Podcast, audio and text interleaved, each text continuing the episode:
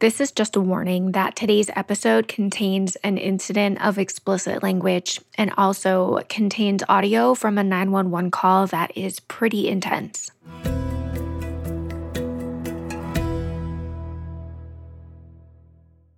Many survival stories include an element of helplessness. When you're far from civilization, hurt, unable to move, there's little you can do to keep yourself alive. It's helplessness that sets in when things get really, really bad. But there's another feeling, however dim, that keeps you going hope.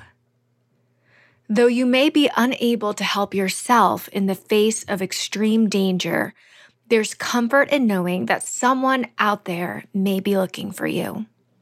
That comfort that hope can be what allows you to survive. And if you get into trouble in a place where search and rescue is accessible, that hope multiplies.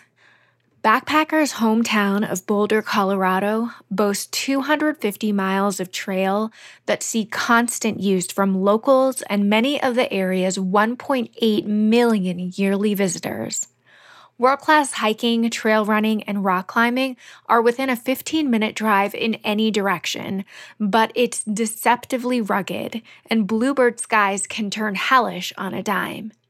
The region, the setting for today's story, is also home to one of the most active search and rescue networks in the country. These highly trained volunteers save countless lives every year. No matter the terrain, no matter the weather, emergency responders will answer the call of distress. They're the reason why, even when we're helpless, we're not hopeless. I made a decision to survive. You're in that survival mode. The, the idea of dying wasn't in my head. I knew immediately it was a worst case scenario. I was in a fight for my life situation. Whenever you walk out on these trails, you're in their house. I'm Louisa Albanese, and you're listening to Out Alive by Backpacker. In each episode of this podcast, we'll bring you real stories of real people who survived the unsurvivable. I saw the rope zip through the rappel ring, and I couldn't do anything. Learn what went wrong, what went right, and how you can escape if the worst case scenario happens to you. There was no way we would find anybody alive.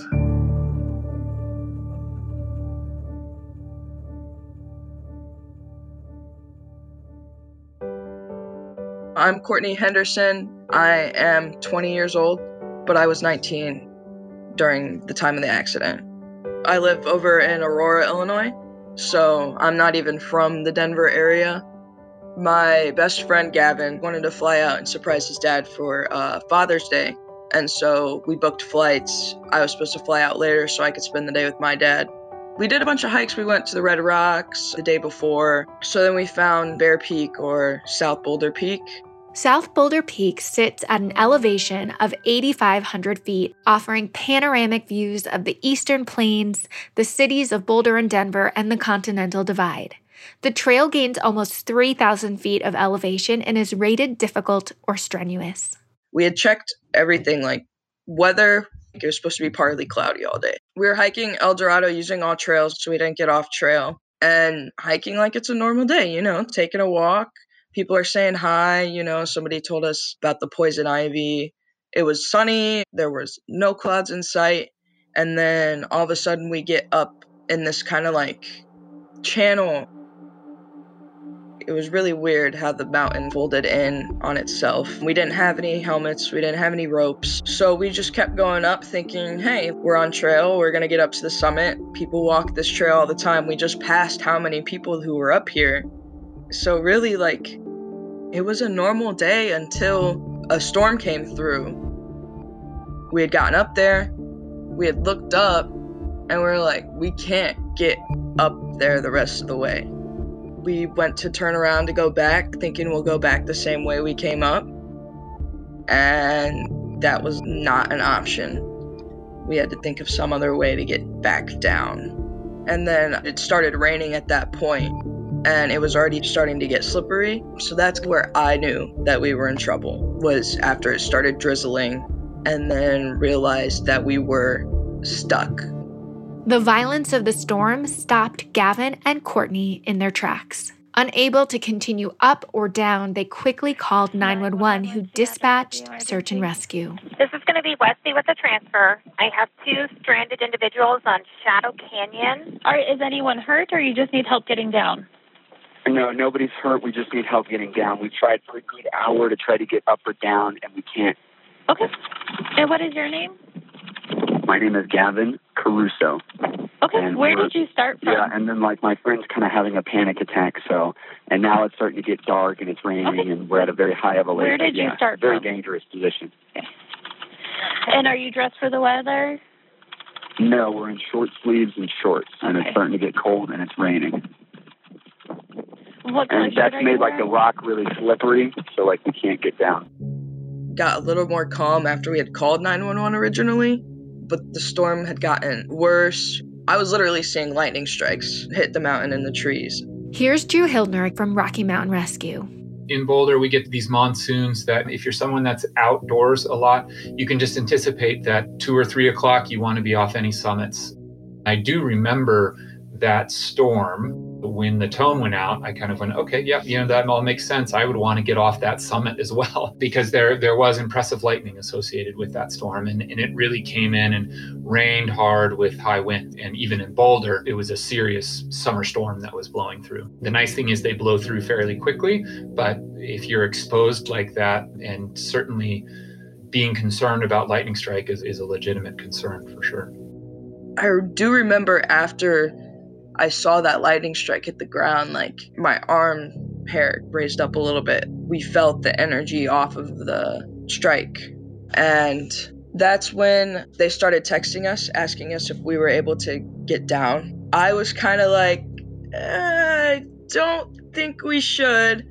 But Gavin was pretty adamant about making that happen, like getting us out of the situation. I was really scared pretty much the whole time after we called 911 originally. If there were trees, they were burnt to a crisp and just laying there with their tree trunks.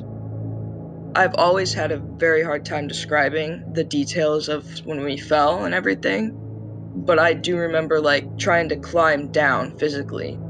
I got worried. I could see it in his face. He was getting a little worried that we were out there and everything. Before we fell, his words were, I'm gonna go first so I can catch you if you fall.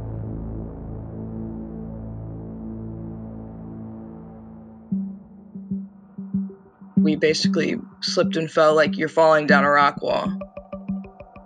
It would be that free fall and then the initial tumble. And they said it was closer to 50 foot fall. It started from if your basic search, which is going to be like, all right, we'll send three or four people out to go find these folks and walk them down, and pretty quickly turned into one injury and then two injuries um, and severe injuries. I actually remember the whole fall, like falling. I remember how many times I hit my head. I remember when my glasses flew off. I remember when my hat flew off. I remember when my shirt got caught on a rock. I obviously had my eyes closed when I fell, but I remember all my other senses that were picking up. I woke up first. I, I looked around. You know, I knew what was going on, but I didn't know how serious it was. I was just trying to recollect my thoughts and figure out what do we need to do next. And that's when I started dripping blood onto my hands. And so we had to, from an organizational standpoint, really ramp up our response and the speed of our response at that point, because it went from people that were safe to people that had life threatening injuries. And so pretty quickly, we ended up having about 25 rescuers respond. And we had already sent those first three people into the field uh, to go just as a what we call a hasty team with a little bit of extra food and clothing and water to bring them out. And so we already had some resources in the field, but they suddenly didn't have the gear that they would need to be in technical terrain and to start to effect a rescue. So we had to send in more people to do that. And that was when I noticed my I had my head cracked open down to my skull. I wake up and I remember seeing Gavin's shoe like 30 feet in front of me. And I'm like, okay, there's his shoe. Where'd the rest of him go? And I actually remember turning around and he he was laying there out cold. That's when I knew it just got real, basically. And so I roll him over because he's laying on his side. And, you know, I'm yelling at him, shaking him. I'm like, wake up. Like, you have to wake up. Please just wake up. So it was really weird, exactly like a movie. And that's when I took my phone out of his pocket and called 911. I wasn't even able to touch my screen. I had so much blood. It was still raining. I had to use my emergency button. 911, what's the address of the emergency? This is this is Jeffcom with the transfer. Uh, I don't know where she is. Uh, okay, ma'am. on Mesa Trail. Ma'am, I need you to take a deep breath. We have a rescue team that's supposed to try to find us. Okay, but- they they're on their way. They're looking for you right now. Okay, but you need to no, stay my home. friend. No, no, no, my friend. He's unconscious. I'm bleeding. It's an emergency, emergency now. I'm bleeding. I'm gonna die. Okay, what happened? We fell down the mountain. That's when things like started coming back to me. I started realizing how serious it was. And then I started noticing how serious it was for me, my injuries, because I'm thinking, oh, I have to deal with Gavin. I'm gonna bleed out. Where where are you bleeding from? My head. Do you have? Gavin, you're okay. Stop moving, Gavin. Is he the one unconscious? Yeah. Okay, Yeah. is he unconscious or is he understanding what you're saying right now? He's trying to move. He won't even respond to me. Gavin, Gavin, you have to, you have to calm down. Gavin, you're gonna fall again. Stop. And so most of this operation we also did in the dark, which slows things down as well. Fortunately, the Flight for Life helicopter was able to find a landing zone and land before dark, and they were willing to sit tight. They had to fly a helicopter over us to try and find us. And I remember hearing whistling like up at the summit because like where we fell, we could see the top of the mountain. We were still up at the summit basically. Do you see any markers to tell you where you're at? Is there anything that stands No. out? I mean, I see the fucking world. I, I see like a whole bunch of mountains. I see the windmill. Uh, windmill. We are literally on the face of a mountain. What's interesting about South Boulder Peak is that it sits up about maybe 3,000 feet above Boulder, but it's visible. You can see the whole town of Boulder from the peak and vice versa. And what was a weird aspect of this rescue is, you know, it's it's right in the foothills for us, but you might as well have been on a big mountain up near the Continental Divide, just because the closest we can drive to that peak is still about six miles and, like I said, 3,000 feet of vertical from where they were up near the summit of that peak. I want to call my mom. I want to tell her that I love her. His head's bleeding a lot, and I'm bleeding a lot. We're gonna bleed out and die. Ma'am, we're gonna die. I need you to stop thinking like that, okay? They are on their way. They're going as fast as they can. I need you to take a deep breath in through your nose and out through your mouth. I want you to focus on doing that over and over again, okay? Deep breath in through your nose, out through your mouth.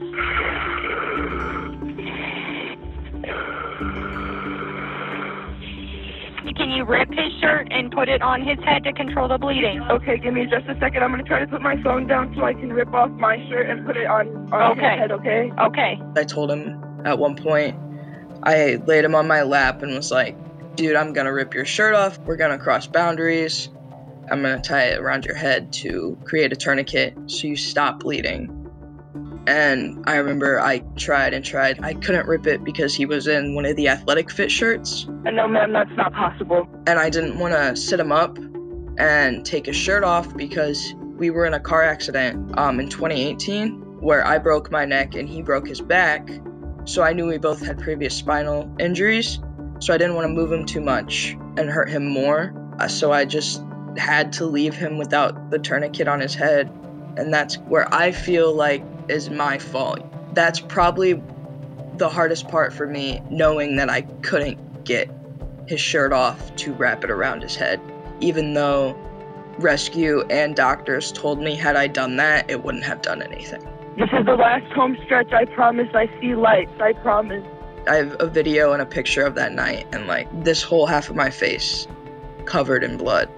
But because he was out cold, I really didn't know what was going on. I remember that was that added more of the panic feeling is not knowing what was going on with him and not knowing if he was okay. And I just hear him, you know, Rocky Mountain Rescue Group, they're whistling, you know, yelling. That's where Gavin and I stopped communicating because they were starting to get down. And then he had actually realized that rescue was there. What was interesting as well is once we got the first folks there, we realized that given the severity of the injuries and the fact that Flight for Life was able to find a landing zone, but up near the summit of South Boulder Peak in a saddle between South Boulder Peak and Bear Mountain, the fastest thing for us to do is actually going to be an uphaul, hauling the patients up about 300 feet to get them to the helicopter.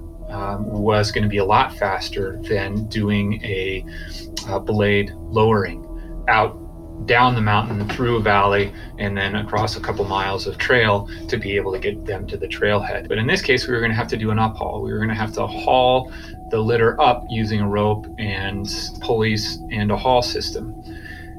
That was complicated by the fact that a few years ago, a forest fire had come through and burned most of the trees in the area. And so everything was fairly denuded of trees. And those trees that were remaining, some of them you could literally wiggle with your arm. And that is not something that you want to set up a haul system on and trust people's lives to, the patients or the rescuers. That was an issue as well, is what can we find that are suitable and safe anchors to build this haul system? And then from the least technical location where we could work this haul system, down to the patient was about 300 feet, involving several overhanging cliff bands. And so, both getting access down to those two patients and then getting doing the uphaul to get the patients back out of there was pretty resource intensive and took some time. Yeah, so when rescue arrived, they went down to Gavin, obviously, because he needed it more. And then they were talking about getting the litter ready for us. They originally wanted to litter Gavin up because he needed it, but they wanted to try and put me in a harness and like get carried up with them. They only had one litter, so they had to do us one at a time. So they littered Gavin up first. What was really nice is that our last words to each other was I love you because I just I had this gut feeling one of us wasn't going to make it. So I was like Gavin and like he looks at me and I was like I love you, dude. And he's like, I love you too. I had a harness on connected to one of their ropes, and they put a helmet on. They took off my shirt around my head and put an actual bandage around my head. We prioritized the first patient, the male patient. He had more serious injuries and he was talkative, mostly oriented in terms of knowing where he was. As we started the evacuation, Unfortunately, he had severe injuries, and having to move the patient can always and how you orient them in terms of we had to we had to tie the litter into the head end, and so that kind of tipped his legs down a little bit. We couldn't keep him flat, and he started to go downhill. And unfortunately, we lost pulses and responsiveness just as we finished the uphaul. Fortunately, we had some members of the local fire department who were paramedics, and we also had the flight crew up top at, at the haul system where we finished hauling the patient through the technical terrain and we're able to do able to do a full resuscitation and we're actually able to get pulses back. Um, we had to breathe for the patient and we weren't done yet, though, because we'd just gotten out of technical terrain. We were still about three quarters of a mile from the helicopter and still had to do another set of uphaul over a lower slope. While some rescuers were assisting with the gargantuan task of extracting Gavin, personnel were also caring physically and emotionally for Courtney and trying to assess the best plan for her rescue. And I had a bunch of space blankets because we were freezing it was so cold. They're like, you know, if you wait for the litter, like it's gonna be an extra some hours. And I'm like, honestly, like I don't even think I can get up. I tried to get up, we couldn't get me up. And then a, what we call a scree vac, which is lowering down moderate angle slopes with a blade litter. As I mentioned, we usually like to go down with gravity. So we had to do another uphaul and then a lowering down to the helicopter. Significantly more medical care had to occur. I think what was tough for some of the rescuers on that call was just sitting there with him for hours and even during the later evacuation just knowing that we were doing everything we could for him but the emergency department even the ambulance was miles and miles away. And so there's a, to some extent a feeling of helplessness in terms of knowing what needs to be done but you just don't have the equipment to do it because it's not practical to have that kind of equipment in the field. I think they had to resuscitate him again near the helicopter and then the helicopter was able to fly to the hospital and drop the patient off so I remember the helicopter leaving with him and like I'm just like asking like hi- about him. I'm not even asking about me. I'm just like is Gavin's okay? What's going on with Gavin? Trying to really stay on top and know that he's okay in a way. And then it was a really weird the litter was really weird actually. So we had to reset this whole system and, and start all over again with Courtney.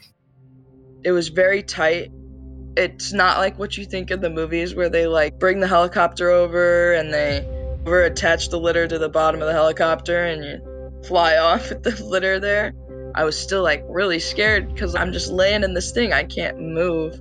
I'm looking down at what I just fell down and I don't want to fall back down it. Courtney flew out at about three in the morning. What we did that day up up there is something that other rescue groups maybe do one in 10 years. And so it just requires a lot of equipment, a lot of people, and we had to hike all that out as well. So we got out of the field at about 5:30 in the morning. So just as uh, just as it was getting light and the sun was rising. I remember when I got to the hospital, it was kind of like Grey's Anatomy when they're rushing people into the ER. I remember laying there after the hospital had called my mom and I remember seeing my doctor and a chaplain walk in. I knew that there was going to be some bad news because they don't just bring a chaplain in anytime. So when she walked in, she looks at me and she's like, So I've got to tell you what's going on with you, and I've got some other news. So you broke your C7 um, in your first rib, and then we're going to stitch up your head. Then she says, But unfortunately, your companion that you were hiking with, and I cut her off. I was like, Don't tell me. I was like, I don't, don't say those words. And I was like, No. I was like, No. I was like, He's dead. And they're like, and the, she, they like shook their head, Yeah. And I was like, Can I be alone? I just needed to be alone and process what you guys just told me because I remember when I got there and they're rushing me over to get scans and images, basically Xeroxing my body. I remember looking over at the screens in the ER and seeing his name. So I was like, oh, you know, he's okay. Like his name is on the screen. He's okay. He's here. I'm here. We're both here. Like we're going to be okay. we we're finally out. And then shortly after my images that's when they came in and told me that.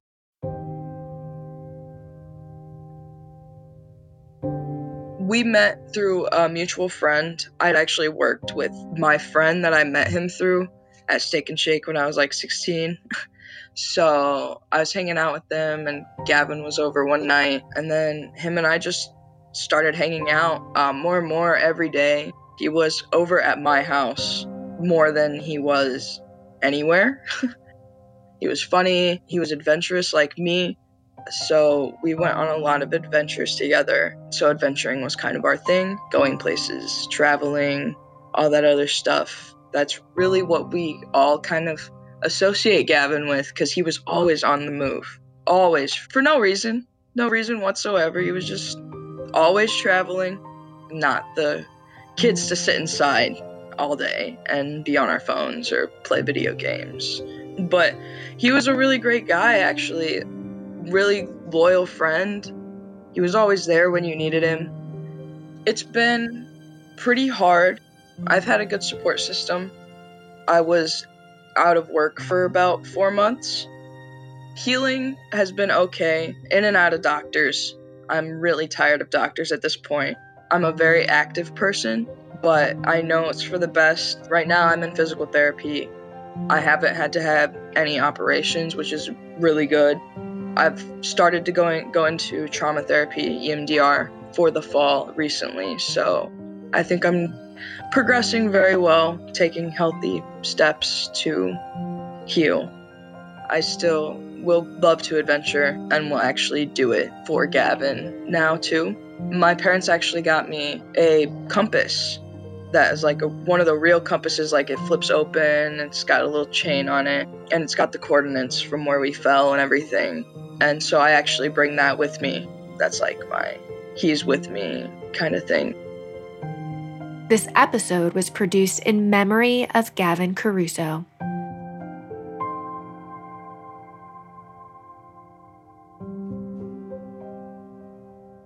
We were fortunate to have access to interview Drew for Rocky Mountain Rescue's experience and perspective. We wanted to give some space here at the end for his final thoughts and some advice from the search and rescue perspective and his 17 years of experience. I'm one of the leaders of the group. I've been in the rescue group for 17 years now. Um, and so that's been about I would say about 600 rescues, and we're one of the busier rescue groups in the country, other than the national parks. Uh, and so we see about 200 rescues per year. And so we definitely stay busy and get a lot of experience. We're all volunteer. We're a member of the Mountain Rescue Association, which is a national organization of volunteer professional rescuers. And we get toned out just like any other emergency services agency. I certainly think that Courtney uh, and Gavin did right by you know trying to find shelter from uh, the storm once it occurred, calling 911 early. That's uh, a point that I think is important. The the standard is that you don't get charged for rescue. And for this reason we'd prefer you to call us you know at four in the afternoon before things are too serious rather than you know middle of the night when it's kind of already bad and too late. So that's one thing i want to emphasize to, to people is don't delay to call for rescue. Look at the forecast see what um, might be coming in and and also kind of just keep an eye on the clouds some of those white fluffy clouds if they start building quickly and start gaining vertically that's indication on a on a summer day that that's going to turn into a thunderhead. So that's something to keep in mind. As well as the 10 essentials, you can look that up uh, many places. We also include the cell phone as one of the 10 essentials. And that was very helpful for us because we actually have technology to be able to get your GPS location that was helpful and just to kind of get the updates because again that initial call was just two lost subjects and and it ended up being more and, and knowing sooner rather than later the details there was good kind of the most important thing you can keep is your situational awareness and pay attention to what's going on around you and i think that's a, a very helpful thing This episode of Out Alive was produced by me, Louisa Albanese, along with Zoe Gates and Corey Buhay. Story editing and sound design was by Wild Acorns Media. Our scriptwriters were me and Zoe Gates. This episode was mixed by Jason McDaniel from Electric Audio Inc. Thank you to Courtney Henderson for trusting us with your story. Thank you to Drew Hildner for your transparency and time.